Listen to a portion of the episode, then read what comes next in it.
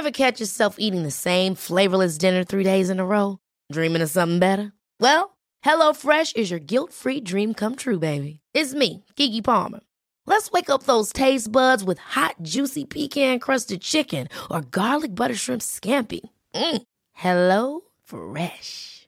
Stop dreaming of all the delicious possibilities and dig in at HelloFresh.com. Let's get this dinner party started. Hiring for your small business? If you're not looking for professionals on LinkedIn, you're looking in the wrong place. That's like looking for your car keys in a fish tank.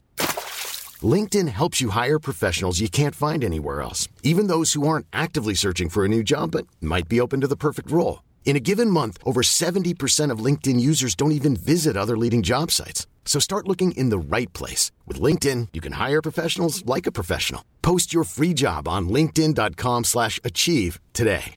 Hey, I'm Ryan Reynolds. At Mint Mobile, we like to do the opposite of what Big Wireless does. They charge you a lot, we charge you a little. So naturally, when they announced they'd be raising their prices due to inflation, we decided to deflate our prices due to not hating you.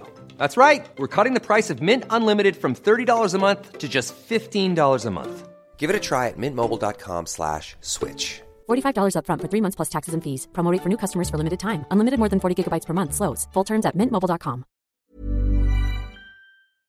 Hello, pod people, and welcome to Clash of the Titles, the show where two movies with something in common go head to head to figure out which one did it best. On Monday, we caught a plane with Liam Neeson, and today we're catching a train with the big band. It's my first time on a commuter train. What about you? Every day, last 10 years. Ten years. You must know everyone on this train. I'm sorry, have we met? No, I'm Joanna. Michael. I study human behavior. My job is to answer one basic question What's that? What kind of person are you? Let's do an experiment. What if I asked you to do something that could profoundly affect an individual on this train? I don't understand. Someone on this train does not belong. All you have to do is find them. Know why? Because it's Clash of the Titles. Release the Kraken! Hello, Clash Podders. I'm Chris Tilley. I'm Vicky Crumpton. And we are still Zane free, which is gutting, as I feel like he'd have some strong opinions about these two movies this week. Yes. I also think he'd have some good plane and train stories.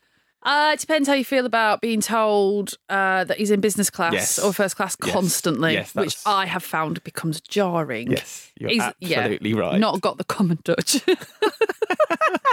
Sorry, Alex, not here to defend himself. the fruit basket in business class is terrible.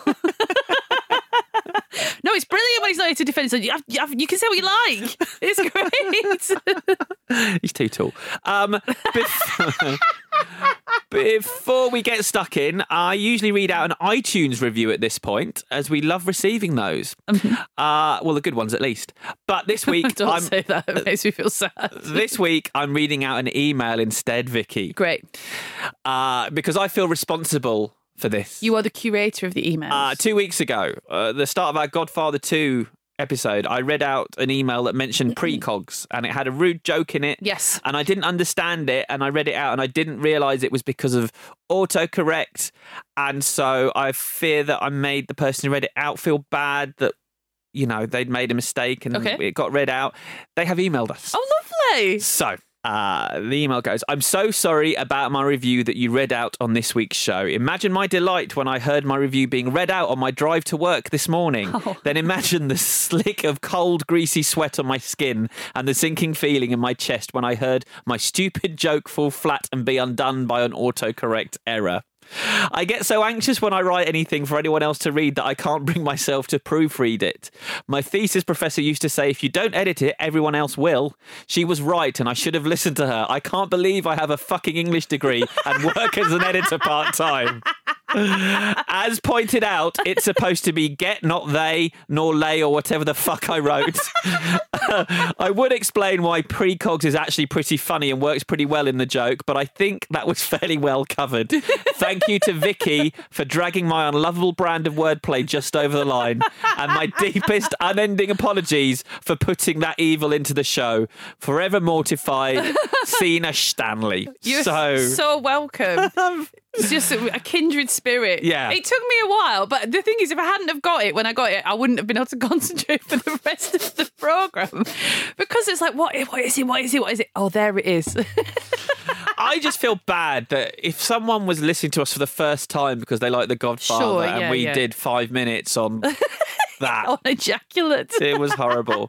But um, there you go. Thank I you. liked it, Yeah. and I'm here all the time. It so was one of our favourite ever reviews and one of our favourite ever emails. So thank you. Uh, right, on Monday, uh, we boarded a flight with Big Liam and now we're catching a train. So, Vicky, take us on that literal journey. In the sleepy village of New York City, life moves at a different pace. Things are slower here. Everyone knows everyone else, especially on the train. In fact, it's such a tight knit community on one of presumably hundreds of journeys into literally one of the busiest stations in the world, in the most densely populated city on earth, that someone who doesn't normally get that train would stick out like a sore thumb. A sore thumb that Liam Neeson's sad, angry dad man has to find. Because even though the person he's looking for would presumably be shit scared after witnessing a bad murder, and the best the FBI can do is to tell her to take the fucking train and not even get her an Uber or have someone go with her, and she'd be so shit scared that anyone could find them because you just find the terrified person running for their life. Liam's got a particular set of skills that mean he's the man for this very convoluted job, which he eventually does, as well as get his best mate shot to pieces and killing a man who has a guitar for no reason with that guitar. The end. Just if I said you love this film. I went to the cinema to see this film, as I've mentioned. What about you? I don't know. I don't know, but I have seen it and I couldn't remember any of it. It's it's a similar story. I'm only laughing in glee because we've made you do these films, and it's, it pleases me no end. And sometimes this is not. I'm not having a go at you. You need bringing down a peg or two when it comes to the choices of the films because you do get a lot of that, and you've got incredible suggestions. But sometimes, just a cheeky gem like this raises its head, and it's got to be dealt with. So, you know, my abiding memory from Non-Stop and The Commuter, watching both of them, Mm-hmm. is at the end thinking, Oh, I'll never have to watch these films again. that, that- I'm pretty sure that went through my mind both times. I'll never have to think about them. Yeah, yeah. I won't have to, I certainly won't have to talk about them. why would you? Well, I won't have to analyse them. I won't have to write You nine don't want- you don't want to pick at that scab. There's nothing there. So, um, thank you for that, Joy. But yeah, I might have gone to a press screening. I might have watched it when it came on Sky. I just yeah, it's so because you buy DVDs of everything. I buy DVDs of nothing, and Non-Stop and The Commuter are strangely. I've got The Godfather, Donnie Darko, which I think you gave to me, and Non-Stop and The Commuter. Those are literally all the DVDs I've got. I might need Donnie Darko back when we get to it because I've only got the director's awful cut. So I think maybe I am guilty of giving it undue prominence in my affection because I'm like, if I only own four DVDs and half of them are Liam Neeson action thrillers, then they must be awesome. I don't buy everything. Um, I only buy stuff that I think we're going to do on the podcast when it's got additional material that might be useful. Okay. And a lot of stuff I buy is in secondhand shops. I've got one near me and it's five for a pound.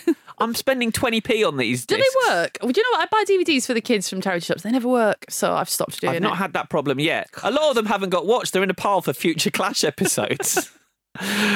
but yes, so uh, Vicky. yeah, I saw, um, I've done a bit of background on this. I mean, let's not gild the lily, Chris. There's not an absolute ton to say. I have one sentence. Go, please open with that. Um, uh, when they do, when Liam Neeson does fights in films, Yeah. he goes to the fight rehearsals. He tells them what he thinks works and what he thinks doesn't work, and then he says them, tells them what he thinks he can do and what he thinks he can't do, and that's how they figure out. I bet they love fights. that. They're like, well, the thing is, we've got a script. Yes, but he's not a young man. He's not a young And He's literally me now. I cannot backflip anymore. Cross that bit out. I mean, the only thing that's a little bit of a wrinkle is when you were talking about the writers of a Non-Stop, I have here um, that the script, sorry, screenplay for The Commuter, I've got three writers, one of whom apparently worked on Non-Stop, but I don't think you mentioned him. But it's Ah, Ryan Engel. Yeah, that's it, yes, yeah, because he, does connect both films. Yeah. I, I guess he probably did a rewrite on uh, Non-Stop because I, I got my quotes from the premiere where one of the writers was just talking about him and his writing partner. So. Yeah. I mean, these three writers, so, uh, Ryan, Ryan Engel, Byron Willinger, and Philip de Blasi, they all get screenplay credit, uh, but Willinger and de Blasi get story by as well. And so I read this that they were first time writers. Ryan Engel comes along, you know, they've got this great idea for a story, which everyone is in love with, and sort of polishes it up into be a sort of big grown up screenplay. Um, there were a couple of other directors attached um, Olatunde Osunsanmi, and then a year later, Julian Jarrold. Then it sort of sits about for five years. Yeah, Julian Jarrold. It's okay. Uh, from Kinky Boots to The Commuter makes perfect sense. um, but then in 2016, uh, Jaume Collet-Serra comes on board. Because of this, because of Collet-Serra, it just you know becomes a Liam Neeson thing because they've worked together three times by that point. So Yeah, and they got one more, Run All Night. Run All well. Night, non-stop. Have you Oh, seen. Run All Night? no, So you you talk you're saying you I love this talk a big game, yeah. you haven't seen Unknown or Run All Night. no, I haven't. It's all right. Is it? It's all right. It's not great. But I've seen Taken twice, so that counts. so yeah, um, it becomes a Liam Neeson thing, and that's kind of it. So uh, Collet said that when he read the script, he saw the parallels with Non-Stop. He said it's a spiritual sequel to Non-Stop, or you could say these are my words now. It's the same film Remake. a remake, yeah, uh, with a mystery evolving around your central character. And it has more impact if your protagonist is, protagonist sorry, is a normal guy, which we'll come back to because I think that's true. That's what I said. It, with Nonstop, I think um, Bill's character is so unusual and in his sadness that it's quite hard to give a shit about what he's just achieved. And then you give a man a family and it's pretty straightforward, you know, whatever. Um, and this brilliant quote, which I won't read all of, but it just made me laugh because the same interviewer talked to Liam Neeson. I got a quote from Liam Neeson about what attracted him to the character of Michael McCauley in The Commuter.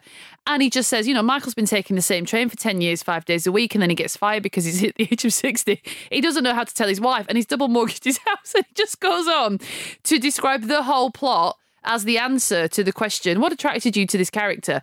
So that's not an answer. Uh, maybe it lies in the fact that there is no character, not really, beyond the stuff that happens to him. Um, and just a shout out to Vera Farmiga, who I really, really, really like. And I would like us to do The Departed to talk about her. But obviously, we need to do Orphan first because we keep doing everything else that this guy's done and not Orphan. Anyway, Yeah, Liam Neeson was saying that I think it was Joel Silver invited him to watch an early cut of Orphan right. uh, to to see this director's work, and that's what sort of got him interested in working with Jaume. But then he said also uh, seeing Vera, I was really keen to, to I do think something she's with her. incredible. She's, She's, just actress. got such uh, presence and all the rest of it. She's, I think she's brilliant in The Departed. Um, not talking about The Departed though. Why? Sadly, because of me. anyway, so that's all I have, which is obviously that was a thrill ride. But shall we talk about the real thrill ride, which is the film? let's get stuck in. Yes. All right. So we meet Michael McCauley.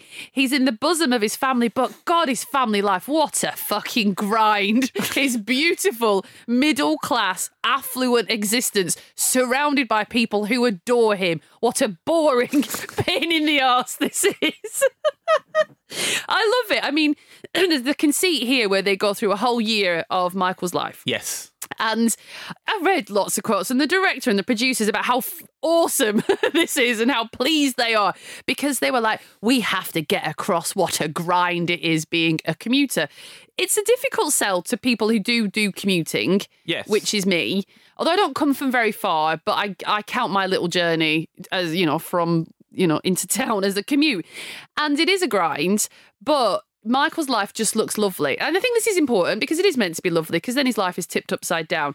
But it, I think they're walking a fine line between showing the monotony of the everyday, but actually his monotony seems quite nice. I was given an example of a film I saw recently where I thought it worked, which was Nobody with Bob Odenkirk. Mm. And when they're setting up his grind, it does look awful.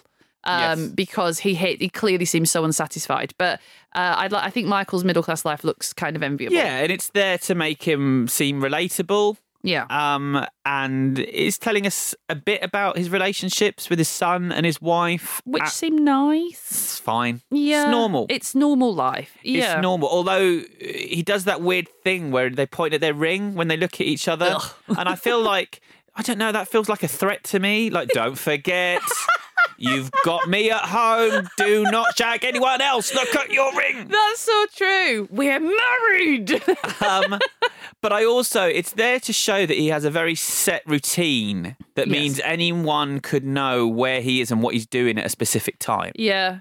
I mean, there's so many questions, which I don't know the New York public transportation system like I do the London one. Yeah. But the fact that even later on, jumping ahead a tiny bit, Patrick Wilson says to him when he's in the bar, Aren't you supposed to be on a train right now? And it's like, Your train is therefore never late. You never get the next one. Never. You're always on the same train. Good, well, good job, New York, because that does not happen here. No, I, and and I think there's, uh, I think it's a bit of both, but I don't think any transport system is as bad as ours in terms of the lack of reliability.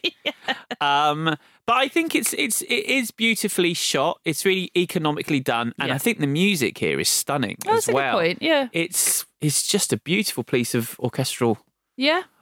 music. Yeah, There's no, I mean, there's no wrinkles in his life though, because his family life is good because his work life is about to explode. Yes. is the important part. So I can only think, you know, when you're writing a film like this, I'm I'm reaching, but you you know, you pick a job that you think that someone, you know, he's. It, it, does he love it? So basically, Michael sells life insurance. Why does he sell life insurance? Why does he not sell car insurance? Why does he not do X, Y, Z? It could be because those are the kind of jobs where you can get canned from them pretty quickly with like no benefits, or is it because he hates life? that was my temptation. Michael McCauley hates life, therefore he sells life insurance. I'm unsure. Um, but yeah, anyway, he does get canned at his age, which is Rough. really rough. Yeah, I've had to think about that a lot. Well, it's funny though they try. You know, he, he he when he gets made the moment he gets made redundant, he sort of stops hearing what the person's saying. yeah. I have experienced that. When you were going to shock. Yeah. Yes, when when when I was made redundant, it is a it is a very strange feeling. Did you not know it was coming? Is that a bit Not personal? really, no. Oh, that's and, and you're sort of you're trying not to cry, Oh. and you're oh. thinking you're just thinking about a million things at once, and you can't really focus on what they're telling you. Yeah. So I thought they captured that moment really, really well. Yeah. it brought it actually give, gave me horrible flashbacks. I should have had a trigger warning. in yeah, this a bit traumatizing. Have you ever had to fire someone or make someone redundant?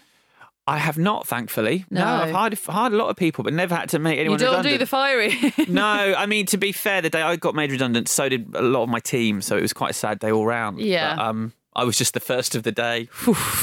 Longer in the pub, I guess. Yeah, it was a long day in the pub. It really was. We were there by about eleven. Great. Yeah. Till closing. Um, so let's just talk about the supporting cast in this film and also in Nonstop. I think the supporting cast are brilliant. Yep. Starting with um, Jonathan Banks, who we all know from Breaking Bad. Yes, I have a problem here. Oh, why? You don't Jonathan die? Banks is best known uh, for Breaking Bad. Yeah. Do not call him a character called. No, don't Walt- make don't him Walt. Walt. Yeah. Don't make him Walt. It's rude. It's ridiculous. yeah, you're right. I mean, in terms of the casting, it is awesome because you see him and you assume he's dodgy because we, we we're going to have the same thing as we did in Non-Stop, which is like who are we looking for kind of thing, Mm. and who is behind all this. Um, and there's a moment where you think it could be Walt because he's Jonathan Banks, and you're used to seeing him place like the Did you? I didn't. I didn't Oh, get yeah, that yeah, feeling here because I think other than Mike, he normally plays cops. Like, he's Yeah, normally, that's he's true. normally a at like in Gremlins. Oh, yeah. Of course, we we we clocked that one, but no, fair enough, fair enough. and he's a big name, and so when he, you know, spoiler alert, he gets squashed. It is a shocking thing. um, and so after Michael gets canned, he goes to the bar like you did, Chris, when it happened to you, and he's got Patrick Wilson, who's a cop, and freaking Sam Neill is in this film. So equivalent to when we rang the alarm because Julianne Moore's in the other film. Sound the fucking alarm because Sam Neill's here. Sure, and and also uh, his character David Hawthorne is giving uh, Patrick Wilson's character Alex Murphy. They're giving each other some weird looks. Yeah. It's casting suspicion on Hawthorne. Yes. Here, he said something, and the way he's look, they're looking at each other. So again, it's doing the same thing that Nonstop did in terms of red herrings. Everywhere you look, Yeah. there's a red frigging herring. There is. And when, and then Patrick Wilson says to Liam Neeson's character, Michael, you should be on a train, which is a weird thing to say to someone, Yeah. uh, but makes sense when we get to late. And the plot is obviously playing out on the telly in the background, and they're making it obvious, but you can't really hear or see. But it's just corruption is yeah, on the TV. there is some corruption Yes. happening somewhere in New York. Yeah. Pay attention. So then there's a big crush to get back on the train. And then I was so distracted because I was like, is that fucking Andy Nyman? Yes, it is Andy Nyman. Amazing. Um, so there he is as a New Yorker. Accent maybe a bit wobbly, but also always nice to see him. One of our finest actors. One of our finest One of our greatest men. I'm a huge Andy Nyman. I know you are. And I was thrilled to bits to see him. And he, he looks the part. Yeah, it's great. He seems to know Michael uh, very well, which is, it's just this weird thing, isn't it? It's like, do you know anyone that you spend the commute with? I would say no. Um, No, obviously, this film does make you think. I think you sit there going, well, this is not real. People don't do this. But I do, I guess you do see the same faces and you might nod a hello to them. And I think it's just with British sort of general frigidity and Yes. unwelcomingness that we don't talk to people. Because but- I feel like I've had more conversations on a train in America on the underground than I have in England. Yeah. I think it's a bit scarier, the underground in the States, uh, the subway. Yeah. But also, people are a bit more open just Mm. because that's the, the nature of, of, of an American and a New Yorker. So, yeah, so this might be more normal. Yeah, that's that's what that's what I had to have a word with myself because and you know whenever I am on an actual train, if an, if there's a northern person on the train and they catch wind of my northernness, they're talking to me. That's it. We're done. We're we're having a conversation for however long they want because I don't want it. but I have no choice in the matter. We're going to talk about the north for two hours. you know, you should- I don't know if you've heard this before. Northerners are friendly. we're so fucking friendly. Salt of the earth. Yeah, I'm not, but the rest of them are.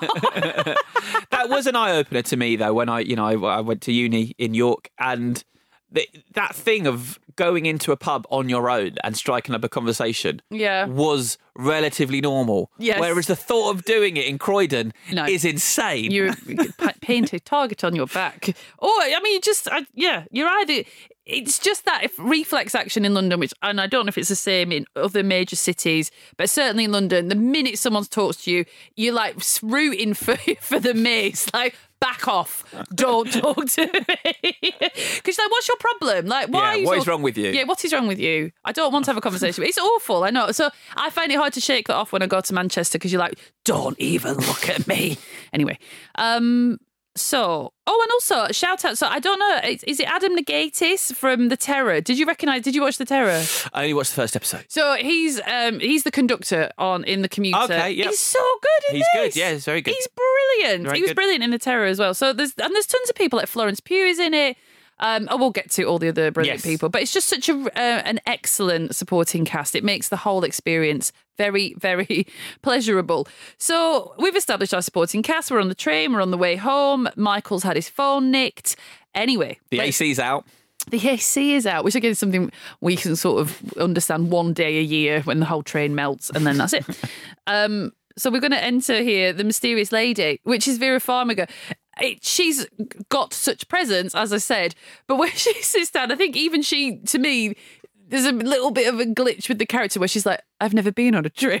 Hmm. you think, "What the fuck?" She says it's eclectic. She says it's miscellaneous, which is worse. Like, what does that mean? There's a variety of people. Yeah, there is. But I think this film, not in terribly successfully, is trying to push a sort of class divide. Right. a- th- Oh, so, I see. so we're meeting all these people that are just trying to make a living, are struggling economically. Yeah. Um, particularly our leading man, and then she. I feel like they're trying to say she's coming from a different socio-economic background. Okay. And so that's why she's saying this is my first time on a train. She's got these very expensive shoes on that they keep closing up on. They do. And I do think all the way through this film, they're trying to make a, a point about it wouldn't be the class divide, but the, the economic divide happening in America. And, you know, they, they, they mention the subprime market and Yeah. that these two economic problems that have really messed Michael's life up. Yeah, and they, they should get a shout out. And it is, you know, it's different. You, I- it's hard to. No, you could think of it. I think if a character in a British thing said, "This is on behalf of the British middle class,"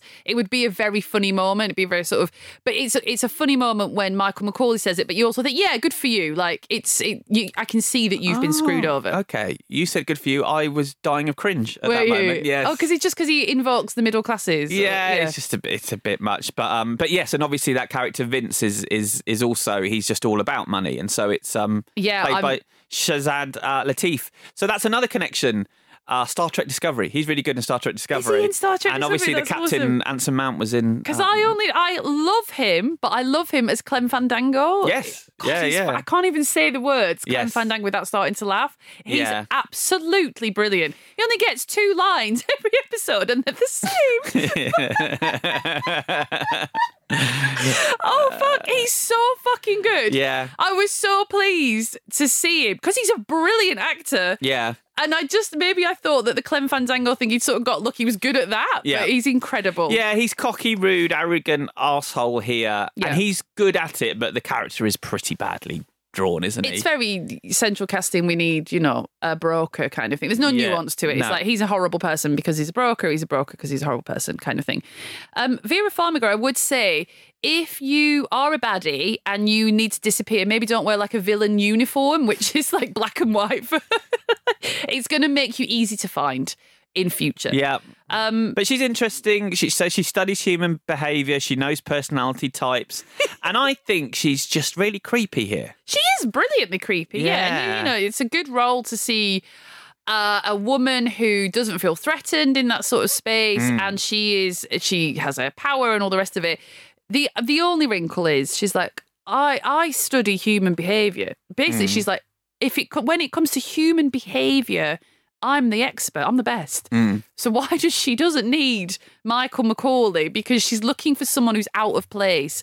So someone who's out of place is going to display certain behaviours, which Mm. is what she's asking him to find. She could do it in 20 seconds. Is the, my feeling. Yes, She shouldn't do it because she's a baddie and all the rest of it. But at the point in which she says, "I study human behaviour," you could be forgiven for thinking, "Well, do it your fucking self then." the plan is convoluted and silly and illogical in non-stop.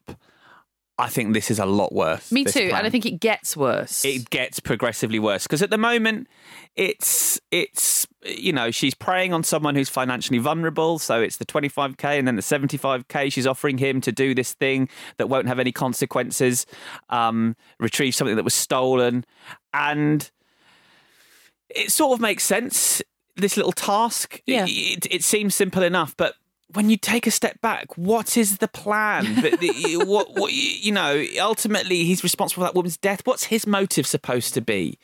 He lost his job, so he killed a teenage girl. He had a teenage girl. It's, it's like, that, yeah, but that's but that's it. Yeah, that is terrible. Yeah, you're absolutely right. It, they just, I love the challenge of the contained location, which is why I love both these films. Because I love you have to write your way through it. There's nothing else that can affect it. We don't have in non-stop, you know, the, the F F eighteen pulling up alongside kind of thing and delivering supplies like you do get in a lot of plane-based thrillers. And with the commuter, there aren't any. Um, no one else gets on, do they? Can't remember anyway, but there are very little out external influences. So you've got to write your way through it. And I do think he does a good job of it. You know, later when they're like, oh, the we're all going to move into the same carriage because the AC has gone down. Good, like easy little things like that. It's good writing. It's it's a simple, it's effective. It makes sense. You buy it. But obviously, in trying to stretch out the plot points. Mm. Really, when you boil it down, like you say, it's ludicrous. That especially if the FBI have got a prize witness, why have they put her on a train by herself? And there are all these train killers. Why aren't they doing this? They're, sending cars of killers to people's houses, and it's like, no, send them to the train to kill the person. You're wasting time and money and resources. Yeah, it's extremely on all this elaborate. extraneous stuff. Like you, literally, you've You've stolen someone's wedding ring, maybe. That's Yes. weird and and elaborate. you've added this complication. They they, they talk. I, Luke on the foot ramp. I'm talking about this. When you're taking a penalty, the odds are in your favour as a striker if you blast it in one of the corners. Yes. Massively in your favour. Yeah. Then you get these guys who come up and chip it down the middle to be clever. As soon as you do that, your odds are going down. Once you add in that wrinkle, Yep. and I feel like they've added 10. they've added 10 to what should be a very simple thing. Yep. She should figure out who it is and tell that guy to shoot. Oh, shoot them, shoot them herself. It's Yep. just. Anyway, I think it's time for a break. Oh, thank you, Chris. I honestly, I had my eye on the time. Let's take a quick break. Thank you. Ryan Reynolds here from Mint Mobile. With the price of just about everything going up during inflation, we thought we'd bring our prices down. So to help us, we brought in a reverse auctioneer, which is apparently a thing. Mint Mobile unlimited premium wireless. Ready to get 30, 30, bit to get 30, bit to get 20, 20, 20, bit to get 20, 20, bit to get 15, 15, 15, 15 just 15 bucks a month. So, Give it a try at mintmobile.com slash switch. $45 upfront for three months plus taxes and fees. Promo rate for new customers for limited time. Unlimited more than 40 gigabytes per month. Slows. Full terms at mintmobile.com. Hold up. What was that? Boring. No flavor. That was as bad as those leftovers you ate all week. Keke Palmer here, and it's time to say hello to something fresh and guilt-free. Hello Fresh. Jazz up dinner with pecan-crusted chicken or garlic butter shrimp scampi. Now that's music to my mouth. Hello Fresh. Let's get this dinner party started. Discover all the delicious possibilities at hellofresh.com. There's never been a faster or easier way to start your weight loss journey than with PlushCare.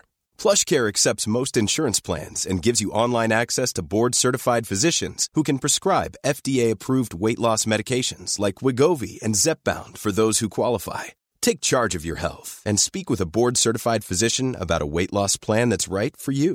Get started today at plushcare.com slash weight loss. That's plushcare.com slash weight loss. plushcare.com slash weight loss. I'm Sandra, and I'm just the professional your small business was looking for. But you didn't hire me because you didn't use LinkedIn jobs. LinkedIn has professionals you can't find anywhere else, including those who aren't actively looking for a new job but might be open to the perfect role, like me. In a given month, over 70% of LinkedIn users don't visit other leading job sites. So if you're not looking on LinkedIn, you'll miss out on great candidates like Sandra. Start hiring professionals like a professional. Post your free job on linkedin.com/achieve slash achieve today. And we're back. Although I'd already said let's take a break. You didn't then need to say. it I know, but I need. I need the help, don't Fine. I? Like, I need, I need the practice. Well, I'm looking at the clock and you aren't. So Yeah, it's okay. behind- just so you know, listener, it's behind Vicky the clock. So She has always, to turn. always, and I don't like to turn because it feels unprofessional. Um, so yeah, uh, so yeah, the, the the trap is set, kind of thing. The game is afoot, given that uh, everybody thinks that Liam Neeson is Sherlock Holmes when he's not, and he takes the money. Yeah, first he has to crawl around in the toilet of a train to find it. I know. No thanks. I was thinking about that. Like, not on any. I mean, those slidey door things at the moment, they give me the horrors. But the amount of sticky floor business down there by event, absolutely not. You deserve it for going rooting around down there. um, so he takes the money, but then he sort of has a little. It's not like a change of heart, but it, it's like you know he isn't just going to follow through and do this thing until he gets a warning. Uh, another great supporting cast member from Letitia Wright, who just pops up for a second as a skateboarder and says they're watching you. And what happens here is he is shown a ring that looks just like his wife's ring, which you could think if you were a cop and you're used to working the motions, they've just got a ring that looks like my wife's ring. I know it's brutal, but really, for that to button that scene, needs to be her finger. Oh wow. but it does. Get it always you. is. It is in everything else. so why isn't it her finger? It's the um the Big Lebowski with the toenail, the, Yep. the nail varnish. That's the only way to do it. Otherwise, I can get you a toe. Why, it's three o'clock. and then it's weird later, you know, when he's listening in on the family Mm. and he happens to catch them. I don't know how that's possible anyway, but he happens to catch them at just the point where Elizabeth McGovern is like, Danny, have you seen my ring? And it's like, is that the, that's the first time you've asked that question? Just so convenient that you would hove in at that particular moment. Nonsense. It's a problem. But fine. Um, like we say, Walt, not Walt from Breaking Bad, but Jonathan Banks from Breaking Bad gets killed. So there's a very elaborate thing going on here in order to find Prynne. So then Michael MacCauley must walk through the train. This is where it's very similar to Nonstop, and this is not exhilarating. So in Nonstop, you're looking at a chain of text messages. In the commuter, he's marching down carriages, looking at ticket stubs. That's not good. It's not exciting. No. Um, there's, it's just, it's just not very good. Um, Yeah, he's got to plant a GPS tracker in the bag of the person that he finds, and he's just getting these instructions, and it's still feeling like speed, but a less good version of speed. And um, you're right. He's, yeah, he's got he's working out the numbers represent how far you are going on the backs On of the chairs. zones. I mean, I feel like he would know that anyway if he's been traveling that train for five years because there's nothing else to do on a train. Oh yeah, that's what the tickets mean. It's just I don't know. I don't know. And yeah, he gives he gives Vince the finger on behalf of the poor people yeah. really hammering home the theme. Yeah. Um, he gets pepper sprayed. He does. Florence Pugh pepper sprays him. which he recovers from remarkably quickly. I meant to put you down. I believe that Mace will fuck you up. But I guess he's Liam Neeson. He's probably got strong eyes. Hasn't he? He's like Superman. Yeah. Bullets bounce off his He's eyes. He's got little fists in his eyes. or he's like a shark and then a membrane just closes over his eyes and he can just he, yeah. he's entirely waterproof. But he's wandering up and down the train, and it's lacking, I think, that 20 minute ticking clock that non stop gave us. yeah. There's this vague sense of there's a Because we don't know where Cold Springs is. Yes, so it's like exactly. We, it could be the next. It's not. We know it's not the next stop because it would be announced, but it could be in four and a half hours for all we know. Yeah. And just someone looking at ticket stubs, you know, as a, a seasoned movie watcher, you're waiting for the one that doesn't say seven or doesn't say six. But God, if, if so fucking what? Like, it doesn't quite work. I mean, when you're you, in writing, you'd say, okay, you need to put a GPS tracker on someone. So you're, you know, you need to create the most difficult situation in which to put a GPS tracker on someone. Is that a very crowded situation where you're bump, there's millions of people you could identify? Is it a very sparse situation where you don't see anyone? Is it a situation where if you touch someone and they think you've touched them, they will kill you? Like it's not necessarily marching up and down a train. Yep. Trying to find someone. Agreed. Um, in any case, he marks the wrong person. The fucking idiot. Now, Dylan, he fights Dylan, and then what, during the fight, he secretes the device. He sec- oh, it does say secrete. It's gross. Um, Sorry. so, so anyway, and then what we're getting to next big thing for me, which I did really like because it made me feel super stressed, was when he's on the floor of the, the tracks. So he's Yes. gone under the the train has stopped everybody off the train kind Yeah. of thing because he's alerted the authorities. Yeah. And so he hides in the floor of the train, which puts him right next to the tracks. But then it's like someone kicks the lock of the door and now he's trapped. Yeah. But he has to get back on the train. And so he has to roll over the track Yeah. with his and it's super stressful and it's cool because the wheels are coming towards him. Brilliant. Yeah, he's down there with a corpse. Oh yeah. He's down there with the dead body of Dylan. Um, yeah, he manages to chase a train yes, he does. uh, and jump back on, which is what Dewey and Unstoppable should have done, if you remember. Yeah. That would have sorted it all out. because Liam Neeson, like as we said, is it, and it's his words. You know, I'm, I'm not as good as I used to be, kind of thing. And Yeah. yet, piece of piss to run after a train. yeah, piece of piss, but he does lose all the money in the Oh, process. yeah, he does, doesn't That he? flies out of his bag. Yeah. Um, I would question some of the CGI in this film as well. Yeah. It's looking very. Whenever we're outside the train, it just looks bad. and it's not that old, so it's No. interesting. No.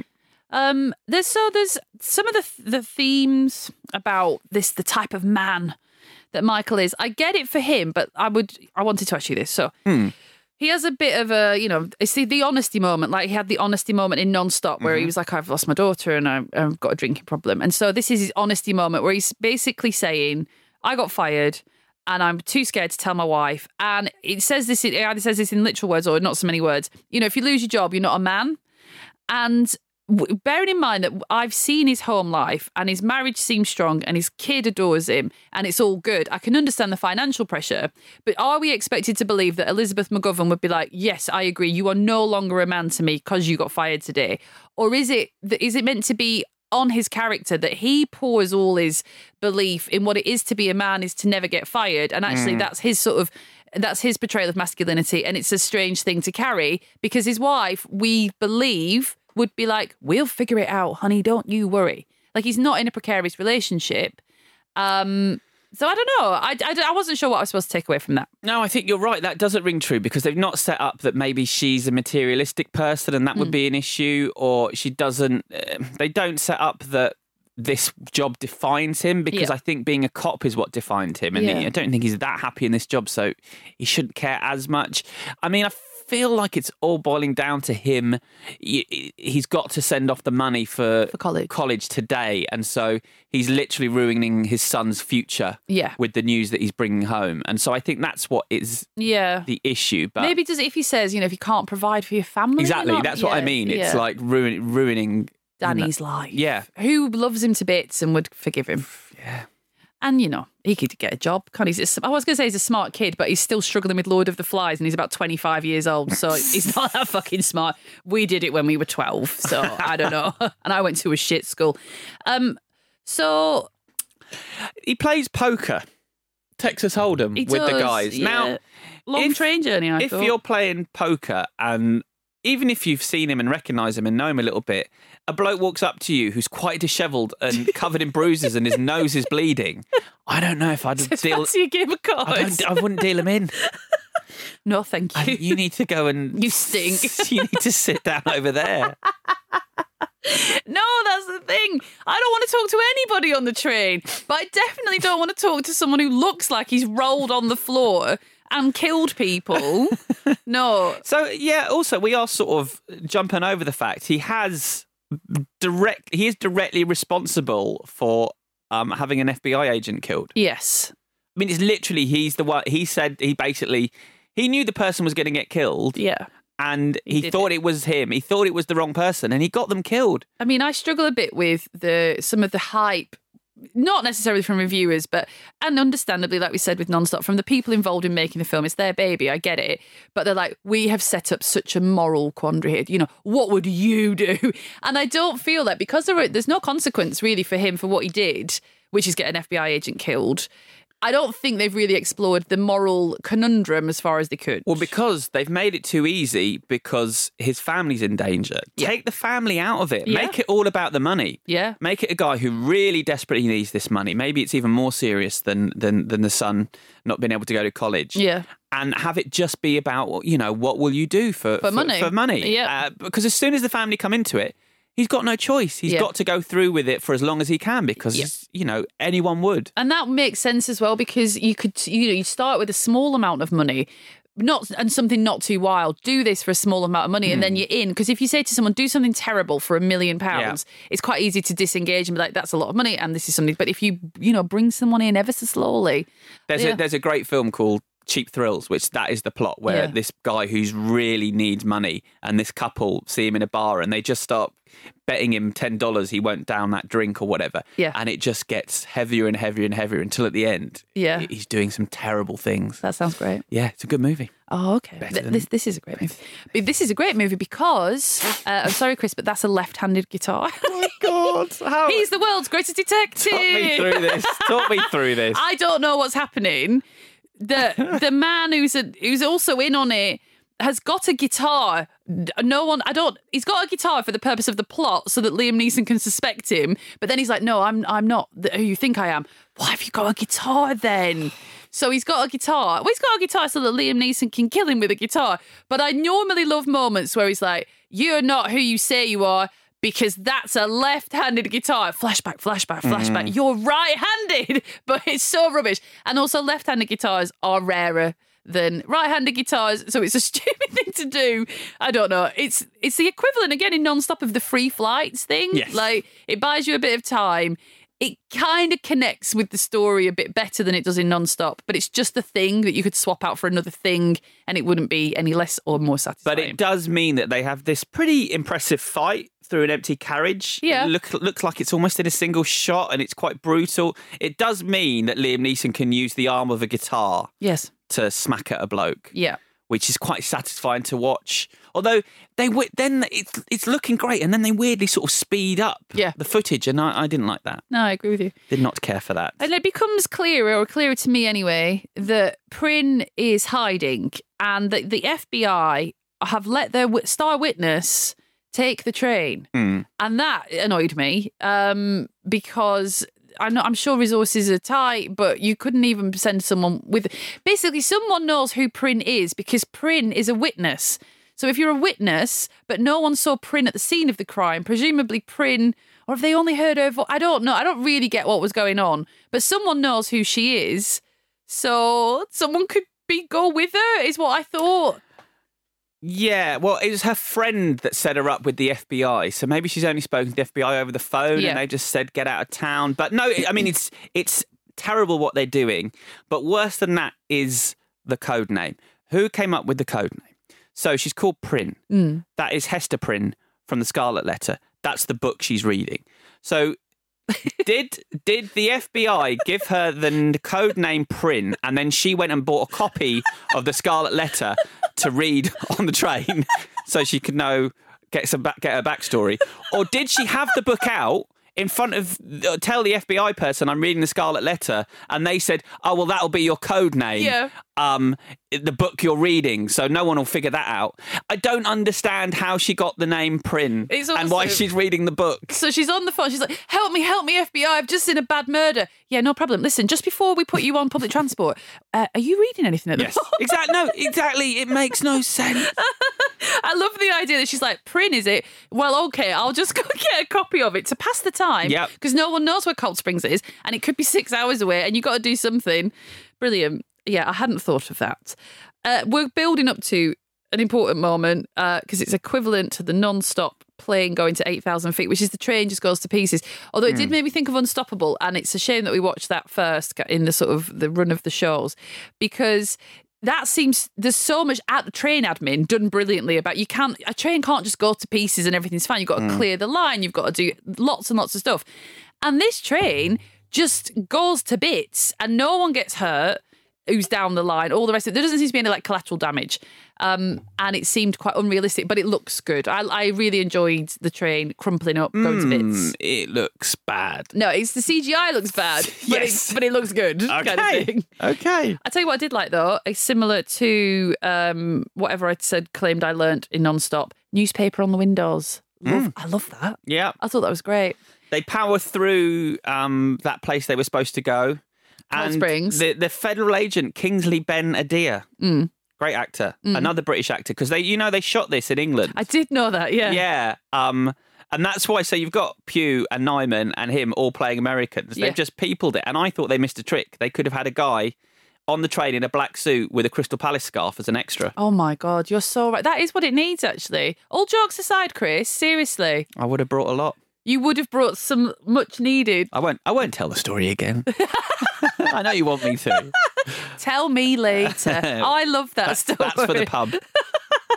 So newspapers on the windows because Michael knows they're going to try and take the witness out, and so if they can't see because they don't know what she looks like, blah blah blah blah, blah etc. However, the cast that we've not spent any time with, they are set free. So some people are allowed off the train, but they're just people we don't know and don't care about. Even though any one of them could be Prynne, Yeah.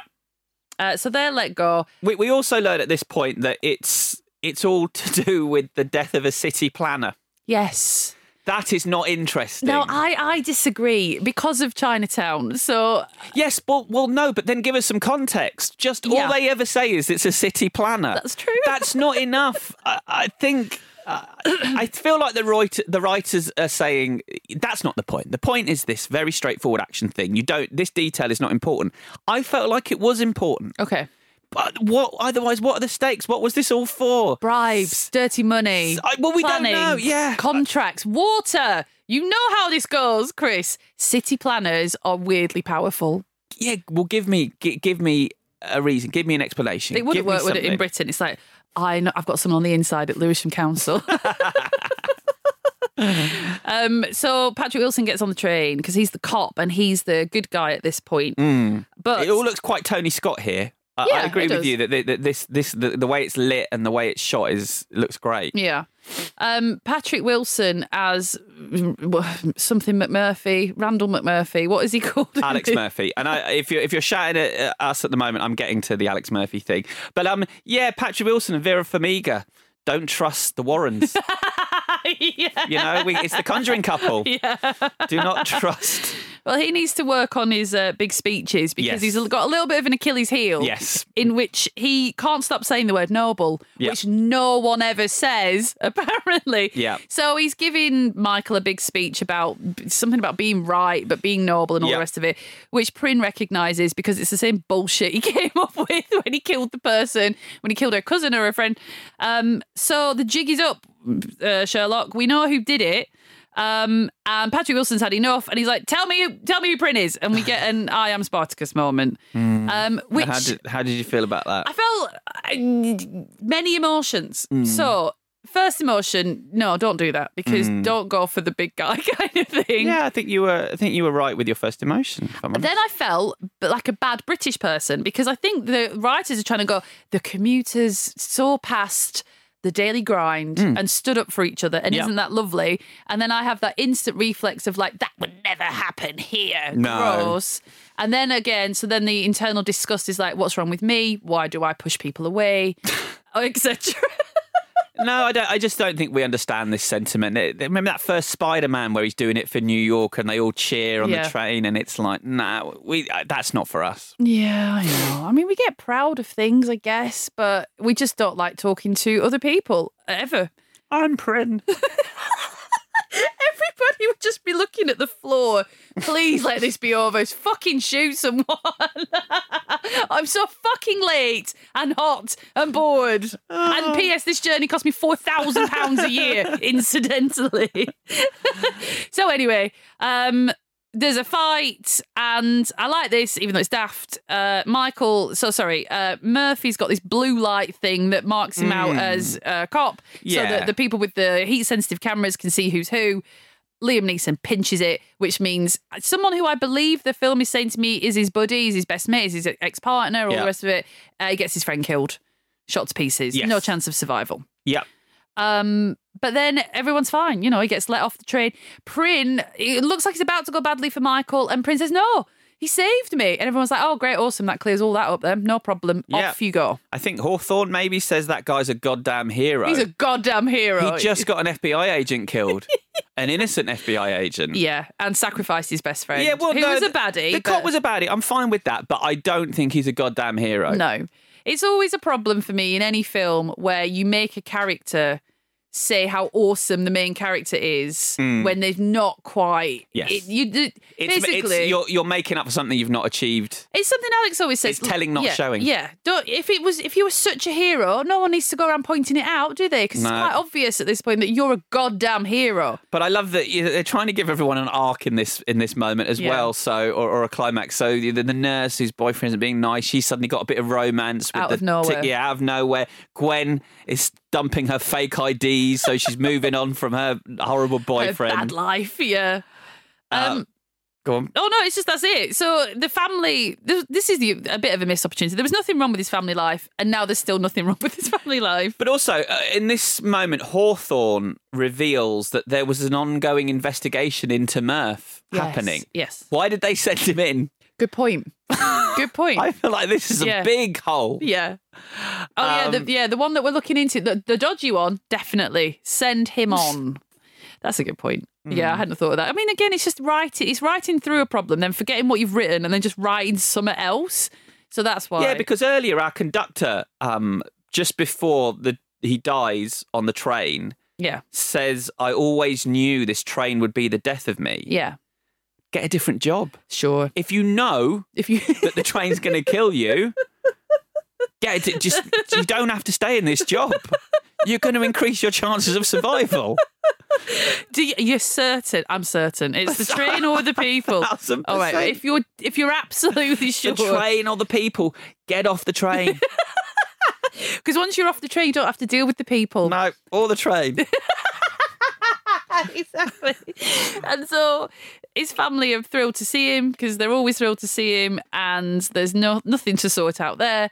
Um, and then we get a little colder Mm. Where Vera Farmiga is once again wearing black and white because she's in a villain uniform. on a train. And she's on a train. Why is she on a train? She never goes on trains. So I suppose the film is going, who fucking knows what this girl is up to, but she's looking for her next mark. You know, she's doing she's doing it again. She's at it again. Yep. Oh, Because okay. That's oh, yeah, what she that's does. She takes point. trains. She's reading the Count of Monte Cristo. She's reading the Count of Monte Cristo. Maybe that would be her, co- her code name is Cristo. yeah. And so I I was genuinely calling Brian then. Sorry. they su- they suggest that she might have got him fired. I like that wrinkle. from the insurance company. Yes, yeah. Which makes sense. Yeah, it's It's nice. difficult. I get what the film is doing, which is this woman could who does she work for? We've got no idea. She can always see everything. No matter where Hmm. Michael is on the train, she knows exactly what's going on. Mm-hmm. Um and she has this power, but she seems quite scared. She's like, the people I work for, it's not it's not me, it's not I'm boss asking you, it's the people I work for. Who were they? We've got no idea. But the mystery is kind of fine. Like, you know, who, who w- does it matter? The point being that she's at it again, I believe, and Hmm. Michael has put some good police hours into tracking her down. Mm-hmm. And she's on the train to Chicago, and she's like, basically, like, what are you going to do about it? And he's like, well, I've got my badge, so you're nicked, I guess, Yeah. and that's it. And he smiles. and he smiles because he's thrilled to bits to be a copper again, Mm. and that's the film finished. That's the film finished. Uh, the only quote I've got is in terms of their collaborations. Um, uh, Jaume said, uh, the more contained space we work in, the better. We've done a plane, we've done a train. We're thinking about doing a car next. so, something to look forward to. Although, to be fair, Collet-Serra is making uh, the Dwayne Johnson movies. Oh yeah, what's that? He did called? Jungle The- Cruise and he's doing uh, Black Adam, the Shazam Adam, that's sort of spin off Yeah. Comic book So adaptation. he might not need to do these no, I don't need anymore. to do a car anymore. Ah. Oh. Neeson in a car. I mean, what can you do? Does it always have to be transport? Can't it just be a small space? I'm thinking lift. yeah. Yep, you could do But it. the thing is, I've seen an action movie set in a car. I've seen one in a lift. You know, we've seen them all now. We've seen a We're- lot of them, haven't we? Did we? We had an action movie in in a in a coffin that was buried. Oh, I've seen that. Yeah, very good. It is good. So they've they're, okay. So no more of those. Never No. mind. So that's me not going to the cinema for the No, rest of my life. it wasn't as big a hit as Non-Stop. Oh, was it not? No. But it was still huge, wasn't it? It was fine. It did fine. Yeah, yeah, it did fine. But workhorse. diminishing returns, as I keep saying. you keep saying. All right then. Uh, should we do the bits then? Mm. Right. What was your best scene? I like the opening sequence, uh, t- taking us through the year of his life. The slog of his beautiful I life. thought it was. I think you could see what this director capable of. I thought, as I said, I thought the music was lovely. I just thought it was really lovely economical storytelling. Yeah. Do you wish there'd been a moment? Because when she, when his wife points at her ring finger and he points at his ring finger, I was like, oh, there's something there because there's an affair has been had, Mm. and that's why that's the arc of their relationship. But it, it came to naught. Nothing. It would have been good if that was in there, Nothing, and even even when there's a moment with Farmiga, he's he's not he's very He's loyal. not interested, He's a goody. he? He's Yeah. a goody, goody two shoes. Boring. Uh, I like it, even though you hate the CGI, and I can see why you hate the CGI. I just like it when the train crashes and crumples up, and we've just got some action, and it's almost in the exact same spot as in Non-Stop. I'll give you a list of films that have good train crashes. Yeah, okay. Um, uh, yeah, MVW, most valuable, whatever. Uh, I think Vera Farmiga's really good here. I think she does a lot with a little. As I said, she really, really crouped me out, Yeah. which which works well for that character. So yeah, I wish they'd given her more to do. But also uh, that score, as I said, by Roque Banos, I thought is a beautiful score. A score that's much better than the film it's in. Uh, I looked him up. He's um, best known for his work on Evil Dead and Don't Breathe with the uh, filmmaker Fede Alvarez, Your best friend? my friend, my best friend. Fede. Oh, one day, Chris. One One, day. day. One day. You keep hoping, keep wishing and dreaming, and keep checking your phone. Uh, mine is it was almost uh, Shazad Latif because I was so pleased to see him, um, and I do think all the supporting cast are brilliant. But this time, I will give it to Liam Neeson because when he's a frustrated, badass dad, I just get him more. He, he, he needs the furniture, the ornament of I am doing this for this reason for me. Um, maybe not in a film that's more serious, but in non-stop, it, it's it, his backstory is so devastating and tragic, and it kind of depletes from the victory. Whereas in this, it's so straightforward. I'm not saying it's the most, you know, uh, sophisticated thing in the world, but man does thing for family. I get it, and Liam Neeson is good at that. Yep. So there we go. Uh, and what would you change? Don't call your main cop Alex Murphy when Alex Murphy is one of the most famous cops in movie history. Who's Alex Murphy? He's Robocop. oh, is he? and his name is said a lot, and it's pretty specific. And I just, I mean, as soon as I hear the name Alex Murphy, Yeah. I think Robocop. Let alone it being a frigging cop in a movie. yeah, So don't do that. Why I do don't. they did I that? do not understand. Someone must have known. yeah. It's bizarre. I suppose because in a script you you do the surname. Oh no, because he's freaking because he calls him Murphy, doesn't he? So If you're writing a script about a boxer, don't call him Hulk Hogan. There's a wrestler called Hulk Hogan. It's just, it's not for me.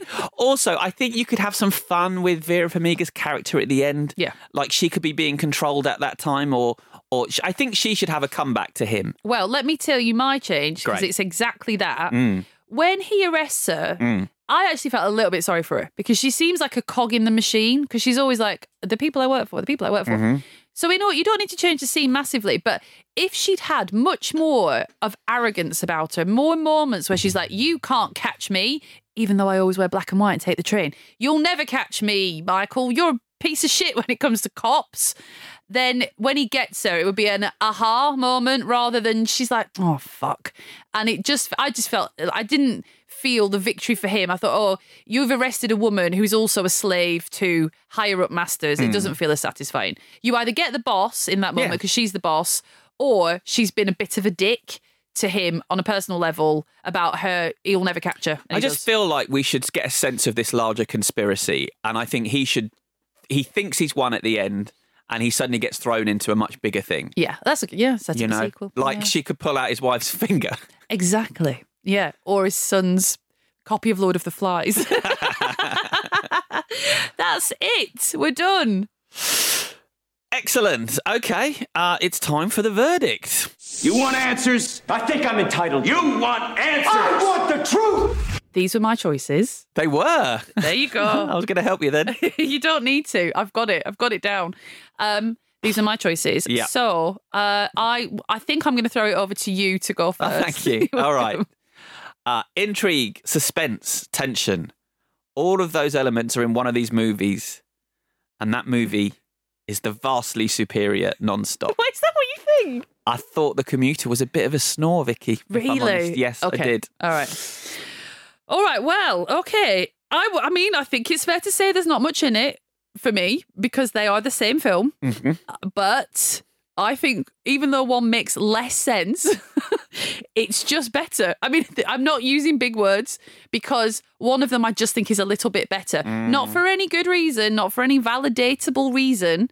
Uh, but I actually think the commuter is just better.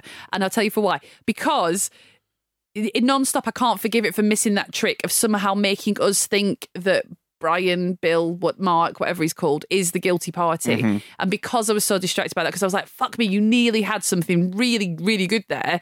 It detracted from the rest of it.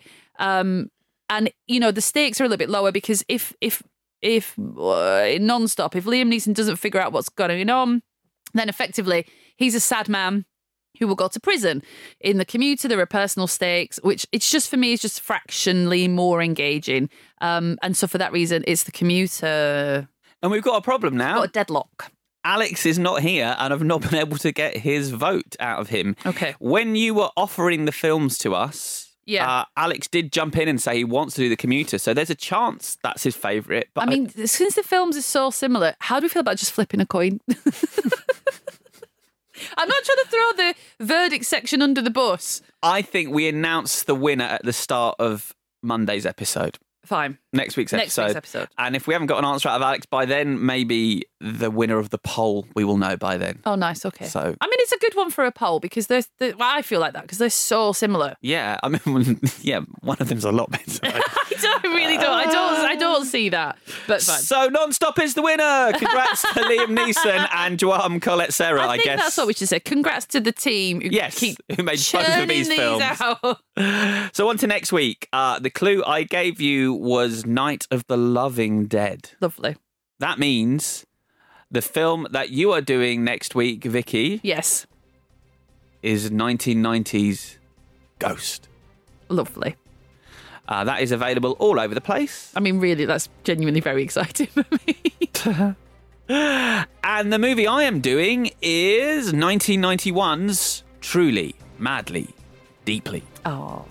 So that one is available on Apple and Apple mainly, or that's where it's available cheaply. Yes. Um, is that okay? Let us know if that's okay. As there's another film that's on there that I really want to do, but we sometimes worry if it's not that readily available. I, basically, I've never rented a film on Apple, Okay. so it's new to me, and so I worry it's a barrier to entry. Yeah, I and mean- also Truly Madly Deeply isn't that well known a film, but it is a very special film. It's worth You should seek it out, out, yeah. and watch it. Alan Rickman at the top of his game. It's really Um, so yeah, that's next week's movies. amazing. Well done. And that's your lot. So thank you so much for listening. Uh, we do appreciate it. Um, if you want to follow us, get involved with the poll. It's at Clash Pod on Twitter.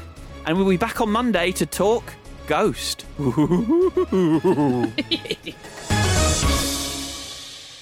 This was a Stack production and part of the ACAST Creator Network. Ever catch yourself eating the same flavorless dinner three days in a row?